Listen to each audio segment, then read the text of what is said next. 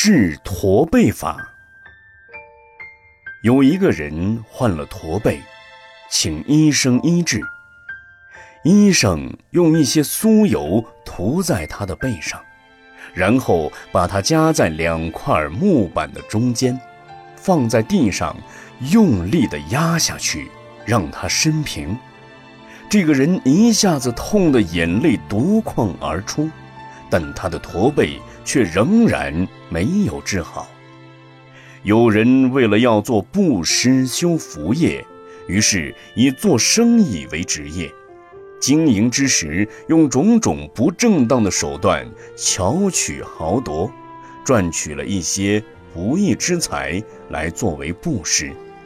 但这个功德还比不上他的损害，犹如这个医生用木板应加驼背，突然造作恶业，增加苦恼，却不能得到布施的功德。